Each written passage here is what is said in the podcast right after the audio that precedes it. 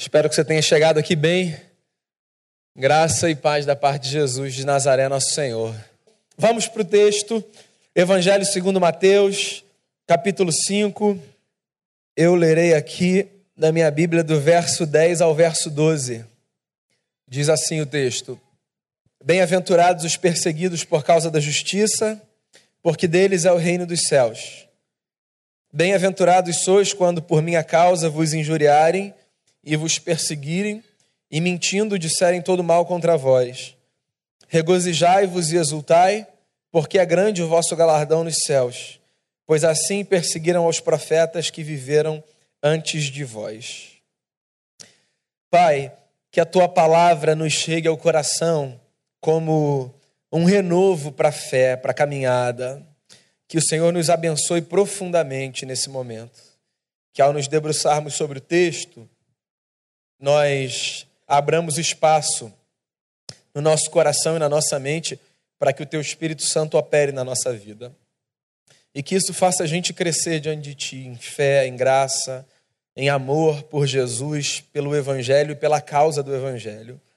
Fale com a gente, perdoe os nossos pecados, é a oração que eu faço, em nome e por amor de Jesus. Amém. Muito bem, nós chegamos ao nosso último encontro dentro dessa série chamada Cultura do Reino, a ética de Jesus e a transformação da cidade.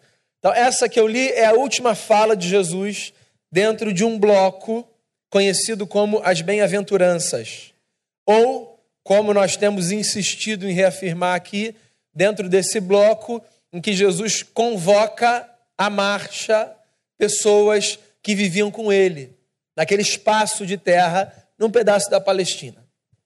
Jesus era um mestre em Israel e era um mestre de uma gente que era negligenciada pelos mestres em Israel. Uma gente que sofria. E Jesus olha para essa gente e dirige a elas palavras de encorajamento para que elas não desistam da vida.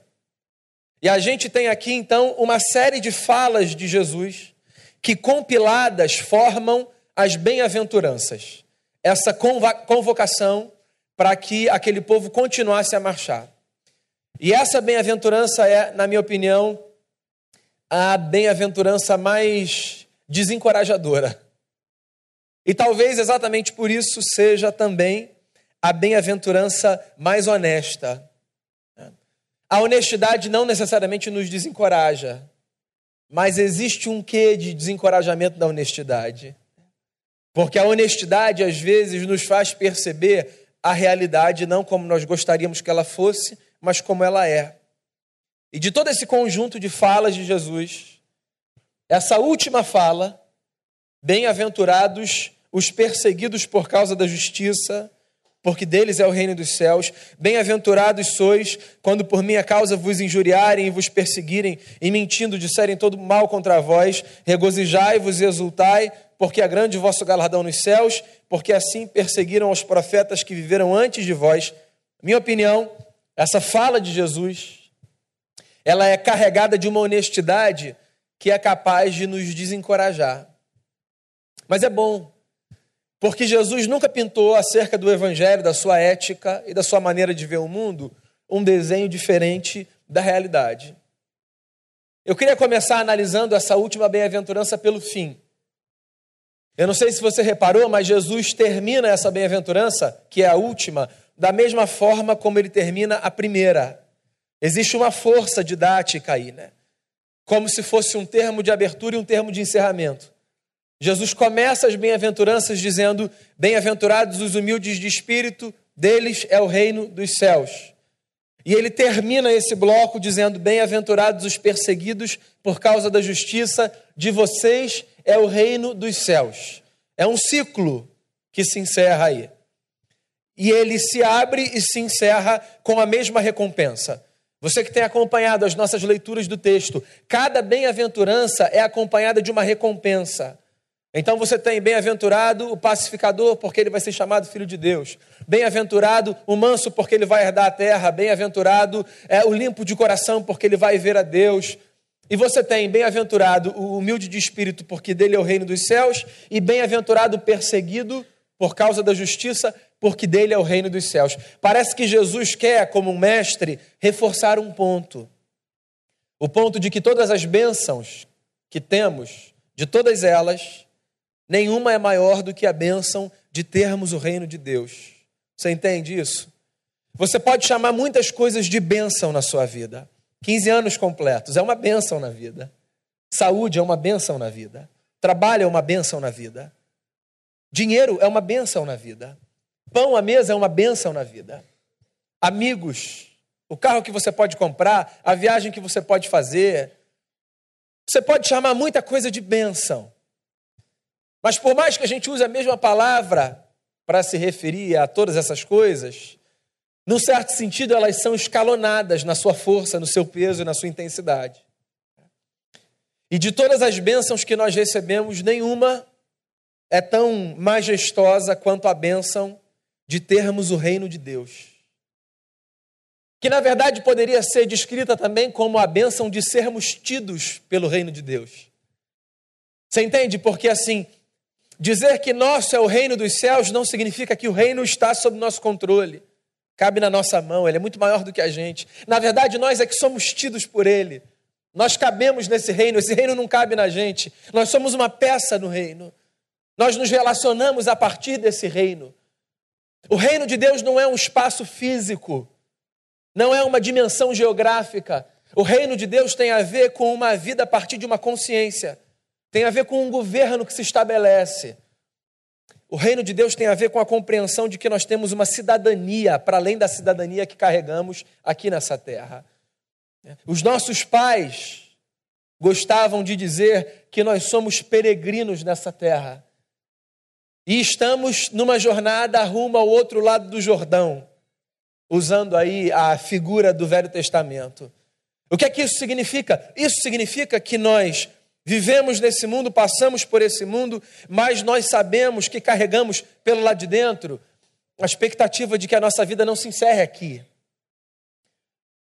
O C.S. Lewis disse isso certa vez. Se eu encontro em mim desejos os quais nada nesse mundo é capaz de satisfazer, então só há uma explicação. Eu não sou desse mundo. Nós carregamos desejos e anseios que nos transcendem, que não são preenchidos por absolutamente nada de material que esse mundo possa nos oferecer. Por que, que o sujeito que carrega no bolso uma quantia de dinheiro que ele jamais pudesse imaginar, que tem na sua conta, a seu dispor, um montante capaz de bancar algumas gerações da sua família, não necessariamente é alguém com senso de realização interna? Por que, que os nossos sonhos, quando almejados, legítimos, suados e conquistados, não necessariamente satisfazem os anseios mais profundos da nossa alma? Por que, que às vezes, mesmo com a vida toda no lugar, tudo arrumadinho, família bonita, trabalho bacana, a casa dos sonhos, uma viagem por ano, por que, que mesmo com tudo seguindo o script, às vezes, nós ainda carregamos do lado de dentro uma sensação de que algo nos falta? É porque nós não somos, por mais estranho que essa frase solta pareça, apenas cidadãos desse mundo. Nós nos submetemos a um outro governo. Nós escolhemos ver a vida a partir de uma outra perspectiva. Para a gente, o mundo não se encerra aqui. Existe mais. Existe uma outra voz que a gente busca ouvir, que norteia o compasso da nossa caminhada. E essa voz deve ser a voz mais buscada, mais anelada, mais ansiada por todo mundo que entendeu que viver com Jesus significa olhar para além dos limites materiais dessa existência. O Nietzsche tem uma frase bacana que eu gosto sempre de lembrar quando eu penso no que a gente está falando aqui. Ele disse assim numa das suas obras: E os que dançavam foram tidos por loucos pelos que não escutavam a música. Então, viver tendo o reino de Deus significa se permitir dançar a partir de uma música que não é escutada por todos. Existe um som que vem do céu, que embala a nossa alma. E essa é a maior recompensa que a gente tem. Deles é o reino dos céus, nosso é o reino dos céus. Não apenas nosso, mas também nosso. De todas as bênçãos, a maior delas é termos uma cidadania que está para além. Olha só, não foi sem motivo que Jesus, o nosso Senhor, encerrou as bem-aventuranças dizendo: Bem-aventurados os perseguidos por causa da justiça. Essa fala de Jesus não é despretensiosa. Essa fala de Jesus é a fala de um homem absolutamente consciente da consequência que as suas palavras provocariam na vida daqueles que acreditassem no seu discurso. Jesus era um homem do Império Romano, judeu, mas que viveu no Império.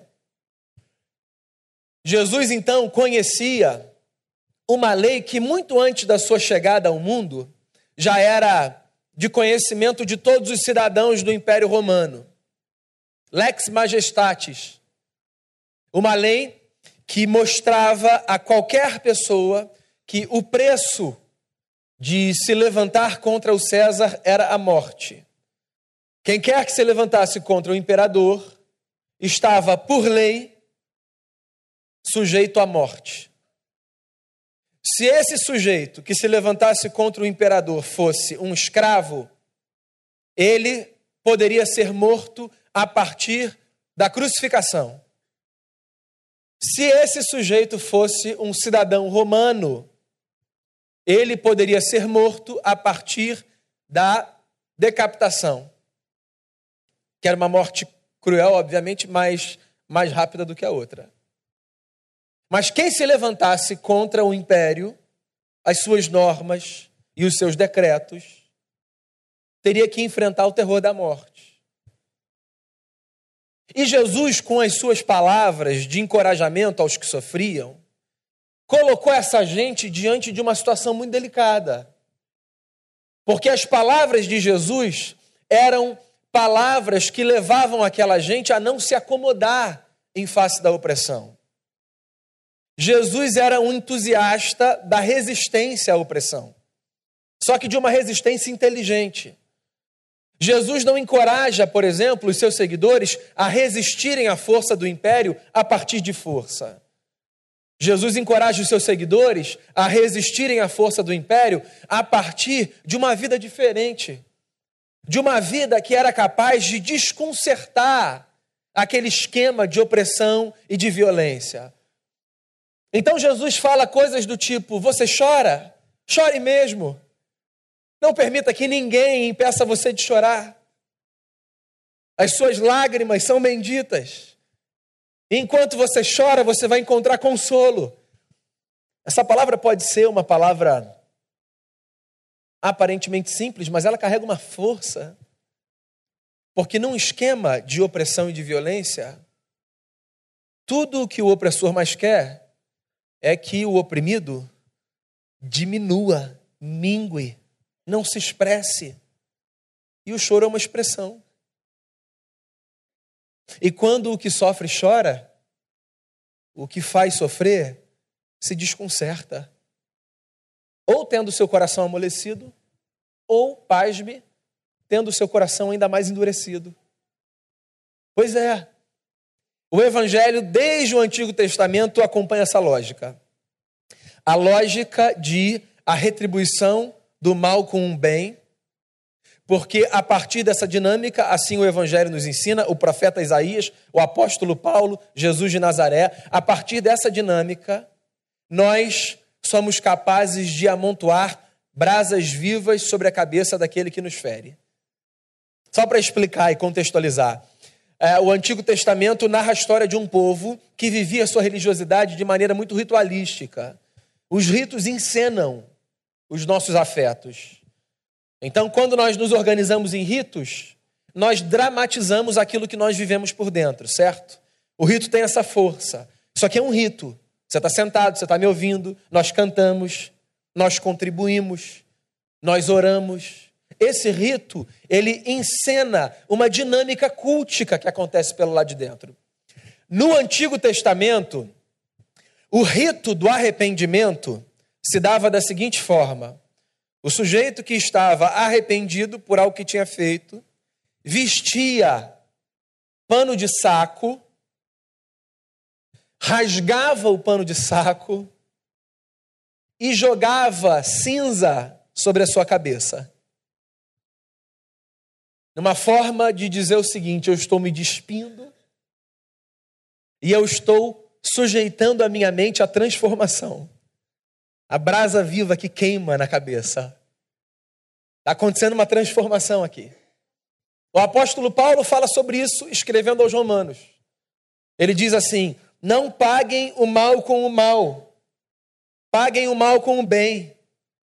Porque se vocês fizerem isso, vocês vão amontoar brasas vivas na cabeça daqueles que fazem mal a vocês. Ou seja, a interrupção de um ciclo de maldade é capaz de provocar na cabeça daquele que vem com violência alguma mudança de mente.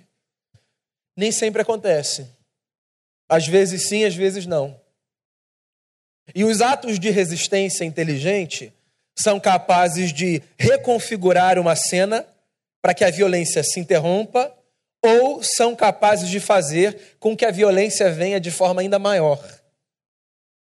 E Jesus, com toda a sua honestidade, olha para essa gente e diz assim: lembrem-se que quando vocês forem perseguidos por causa da justiça, ainda assim vocês devem continuar marchando. E vocês devem se considerar felizes. É meio doido isso, né? Porque parece que Jesus está usando o anti-marketing para angariar seguidores para si. Eu ouvi uma vez de uma pessoa o seguinte: Pastor, eu até estava gostando desse negócio da igreja. Isso é bacana, é bonito, as pessoas se abraçam, é, são felizes. Mas a minha vida ficou muito mais complicada, você entende? Não é nada contra vocês, não.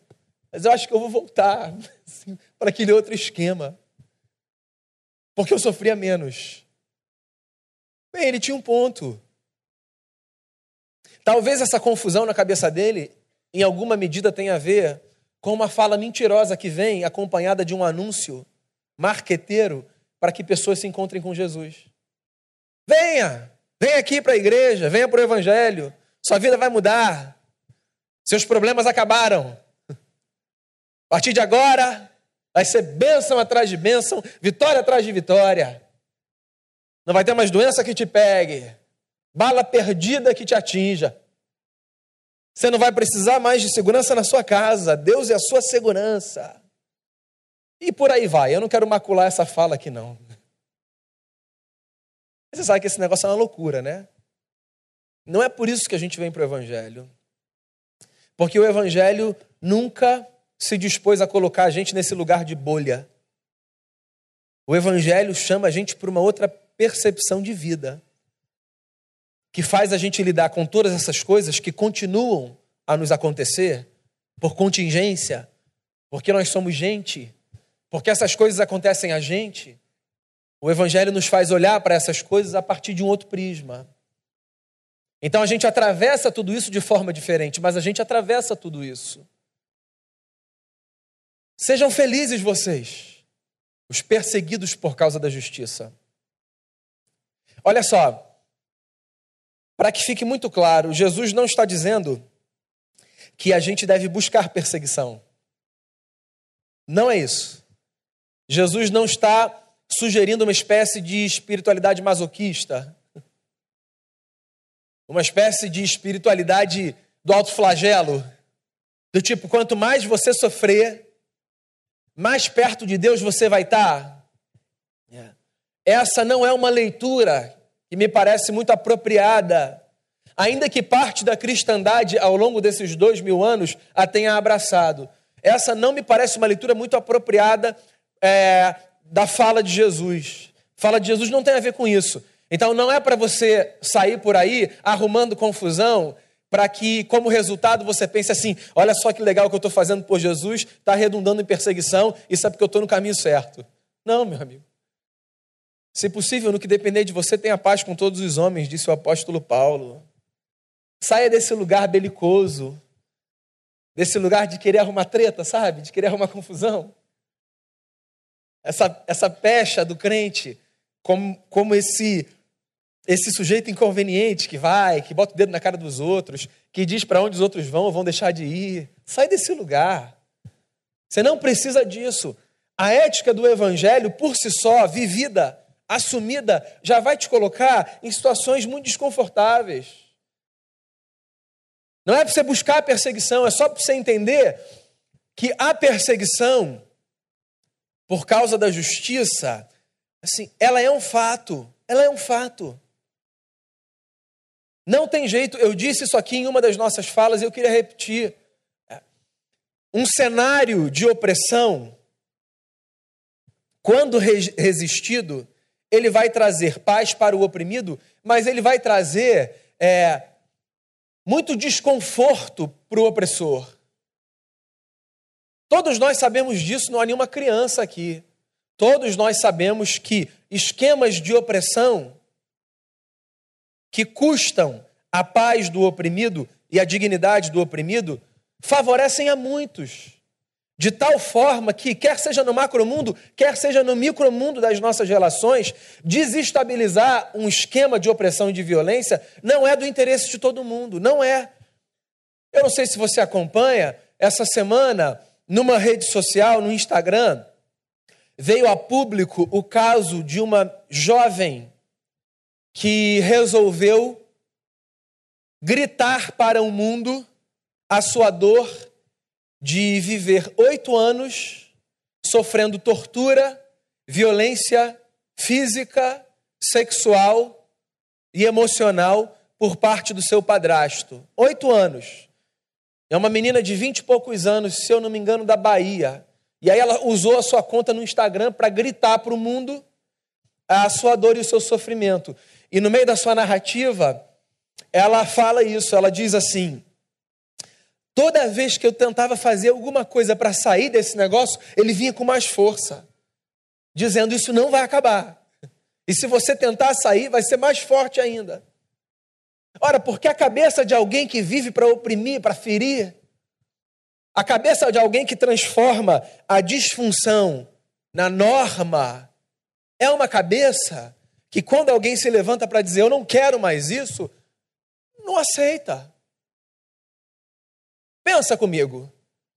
Os marcos civilizatórios, os avanços que nós tivemos, as conquistas que nós fizemos, enquanto humanidade, você acha que elas foram feitas à base de John Lennon cantando Imagine? Elas custaram o sangue de muita gente o que é uma tragédia.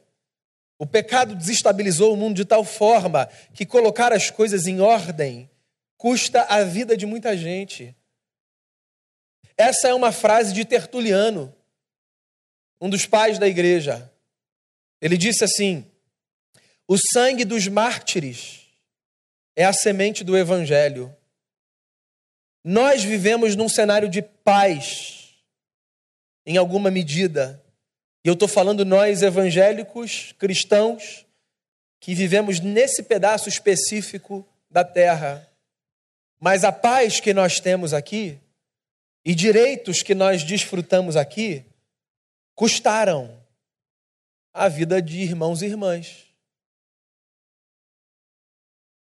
A história da igreja evangélica no Brasil é bela, ainda que nos capítulos recentes e não apenas nos capítulos recentes, mas nós nos lembramos pela nossa memória curta muito mais do que acontece de pouco tempo para cá do que aconteceu para lá. Né? É, a história é muito bela, ainda que nós tenhamos capítulos sombrios. É.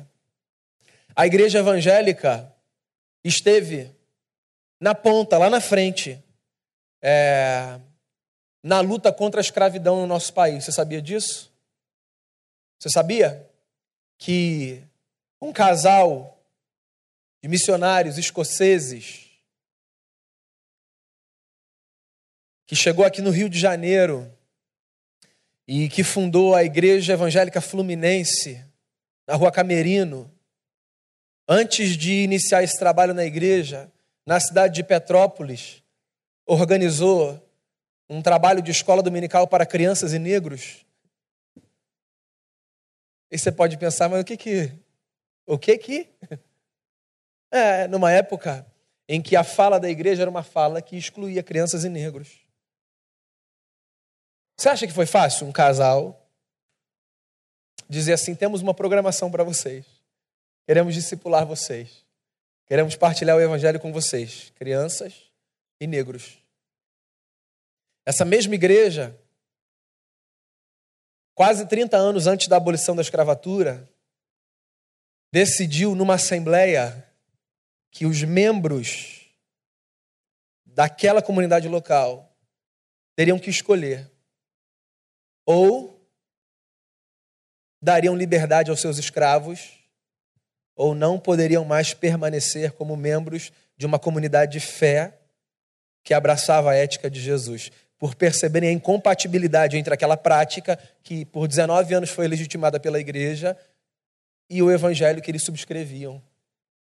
A gente lê a história nos nossos livros de páginas brancas, mas a história é marcada pelo sangue dos mártires, pela coragem de quem olha para cenas de injustiça e diz assim: não, no que depender de nós, esse cenário vai ser diferente. Ainda que isso nos custe perseguição. Eu preciso dar uma fala aqui, e eu espero que ela seja esclarecedora. Bem, muitos outros exemplos há. Depois você pode assistir o filme Selma, que dramatiza parte da história de Martin Luther King Jr. Ou assistir também o filme Amazing Grace, que fala sobre a luta de William Wilberforce no parlamento inglês também pela proibição do tráfico de homens escravizados vendidos. Você pode ler Atos dos Apóstolos e ver o que aconteceu com o nosso irmão Estevão. Você pode ler o Evangelho e perceber que Jesus não foi morto pelos seus olhos azuis, mas pela força da Sua palavra. Bem-aventurados os perseguidos por causa da justiça. Você sabe que ser perseguido por causa da justiça, e eu vou colocar aqui uma barra e dizer ser perseguido por causa do evangelho, não significa ser perseguido por ser evangélico, né? Só para que fique muito claro. Você não deve se considerar bem-aventurado por ser perseguido porque você é evangélico. É, estabeleça um olhar um pouquinho mais crítico diante disso. Porque nem tudo que tem a ver com o evangélico tem a ver com o evangelho. Então, às vezes, nós somos perseguidos por sermos evangélicos por causa de uma digressão da missão do evangelho. E isso não devia trazer felicidade para a gente. O que Jesus está dizendo é que o evangelho nos coloca num cenário delicado, mas que a gente deve continuar caminhando por isso, acreditando na força da palavra, da ética de Jesus, acreditando na beleza de viver o que é certo não porque as pessoas acham que é certo, mas porque nós entendemos a partir daquilo que as Escrituras nos dizem que é certo. A gente precisa ter um senso crítico muito aguçado, uma maturidade muito grande. A fé cristã não é uma fé para os imaturos. Não é. A fé cristã não é um convite para uma vida de diversão. Ontem a Glaucia falava isso aqui, dirigindo a sua palavra especificamente aos casais, né? Cuidado com uma fé que tenha cara de uma experiência num parque da Disney. É possível que em algum momento essa fé, ainda que se chame evangélica, tenha deixado de ser a fé do evangelho. Não, eu não estou dizendo que o evangelho só nos coloca diante de situações desafiadoras, difíceis, lutas, a pastos verdejantes, experiências maravilhosas de paz, de superação e de vitória. Mas num mundo tão narcisista e hedonista como o nosso, é bom que nós nos lembremos que seguir a Jesus não tem a ver apenas com comer e beber o melhor dessa terra. Tem a ver com marchar no meio das lutas, no meio da dor, acreditando que de todas as bênçãos, sem nenhuma delas é maior do que a bênção de termos Jesus como nosso Senhor, o reino como esse espaço de vida e a esperança de um mundo onde cabalmente o bem vencerá o mal como a força que nutre o nosso coração. Felizes são vocês quando perseguirem vocês e quando mentindo disserem o mal contra vocês.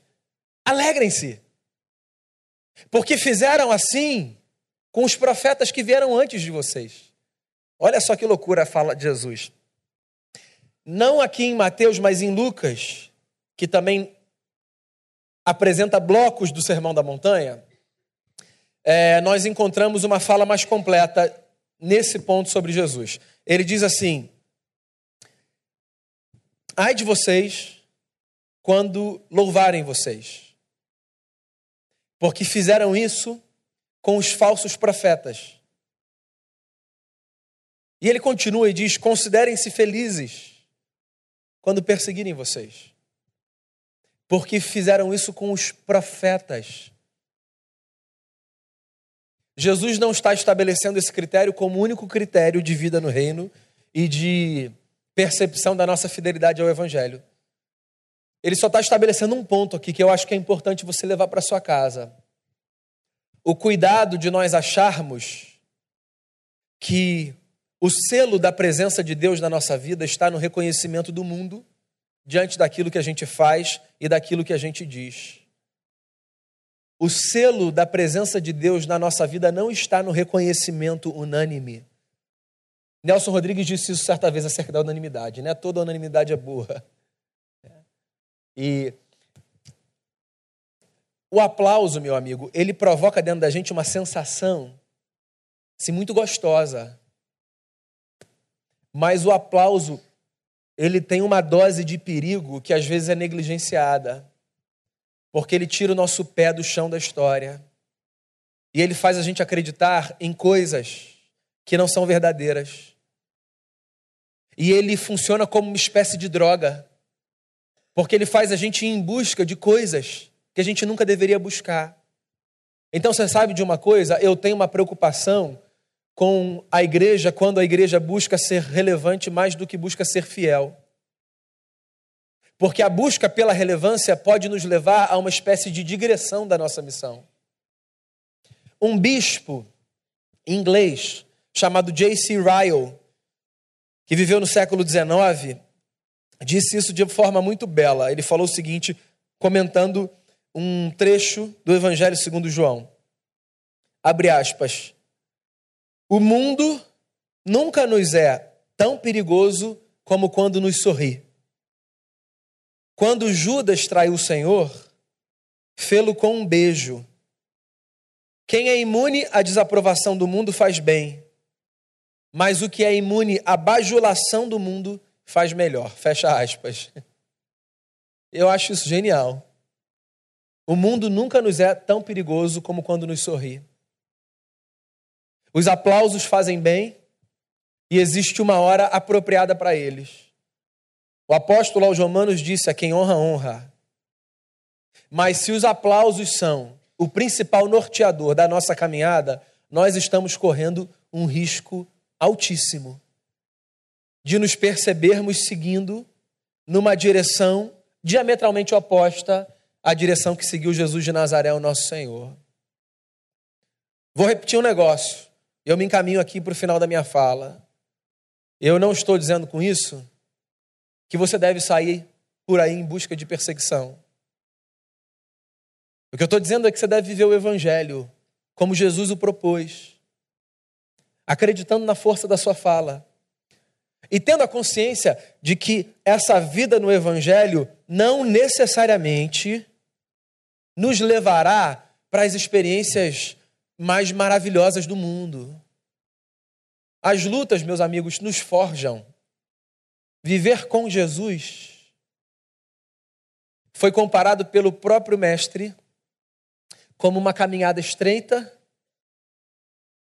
iniciada por uma porta apertada, mas por um cenário surpreendente. Do outro lado, existe pastagem, alimento para a alma das ovelhas. Eu espero que essa última fala na nossa série não seja um desencorajamento para você. Porque eu espero que ao longo dessas oito semanas você tenha percebido o seguinte: caminhar com Jesus vale a pena, não pelo que Jesus pode dar ou fazer. Caminhar com Jesus vale a pena sobre todas as coisas, porque Jesus vale a pena. Não tem a ver com as flores que você vai pegar no caminho. Ainda que a jornada em muitos caminhos seja florida, tem a ver com a beleza de perceber Jesus do seu lado. Por que, que a gente caminha com Deus? Porque Deus vale a pena por quem Deus é, muito mais do que pelo que Deus faz. Se Deus não fizesse mais nada, o que ele fez já tinha valido a pena. O seu filho, pela vida que viveu, pela ética que abraçou, foi para a cruz em nosso lugar. Ao terceiro dia venceu a morte, ressuscitou, matou o nosso maior inimigo. E hoje, mesmo vivendo nessa terra e com esperanças que dizem respeito a esse mundo, a gente guarda no coração uma paz. Porque nós não fomos feitos apenas para esse mundo. E no meio das alegrias e das lutas, a gente pode dizer: o caminho é esse, eu vou continuar andando por ele. Porque quer o capítulo seja de pasto verdejante, quer o capítulo seja de deserto absoluto, quando a gente olha para cima, quando a gente olha para um lado, para o outro, para trás, para baixo, quando a gente olha para dentro, a gente percebe a mesma coisa. Deus está com a gente, sempre está com a gente, e sempre vai estar com a gente. E é por isso que eu queria chamar você a marchar. Em marcha. Aqueles que são perseguidos por causa da justiça. Continue andando. Que as lutas não transformem os nossos pés em pedra. Que nenhum espinho no caminho seja capaz de impedir a gente de avançar. A caminhada pode ser árdua. A beleza de Jesus torna qualquer jornada possível. E nós sabemos, um dia nós encontraremos o Cristo que tem sido e continuará sendo o centro da nossa história.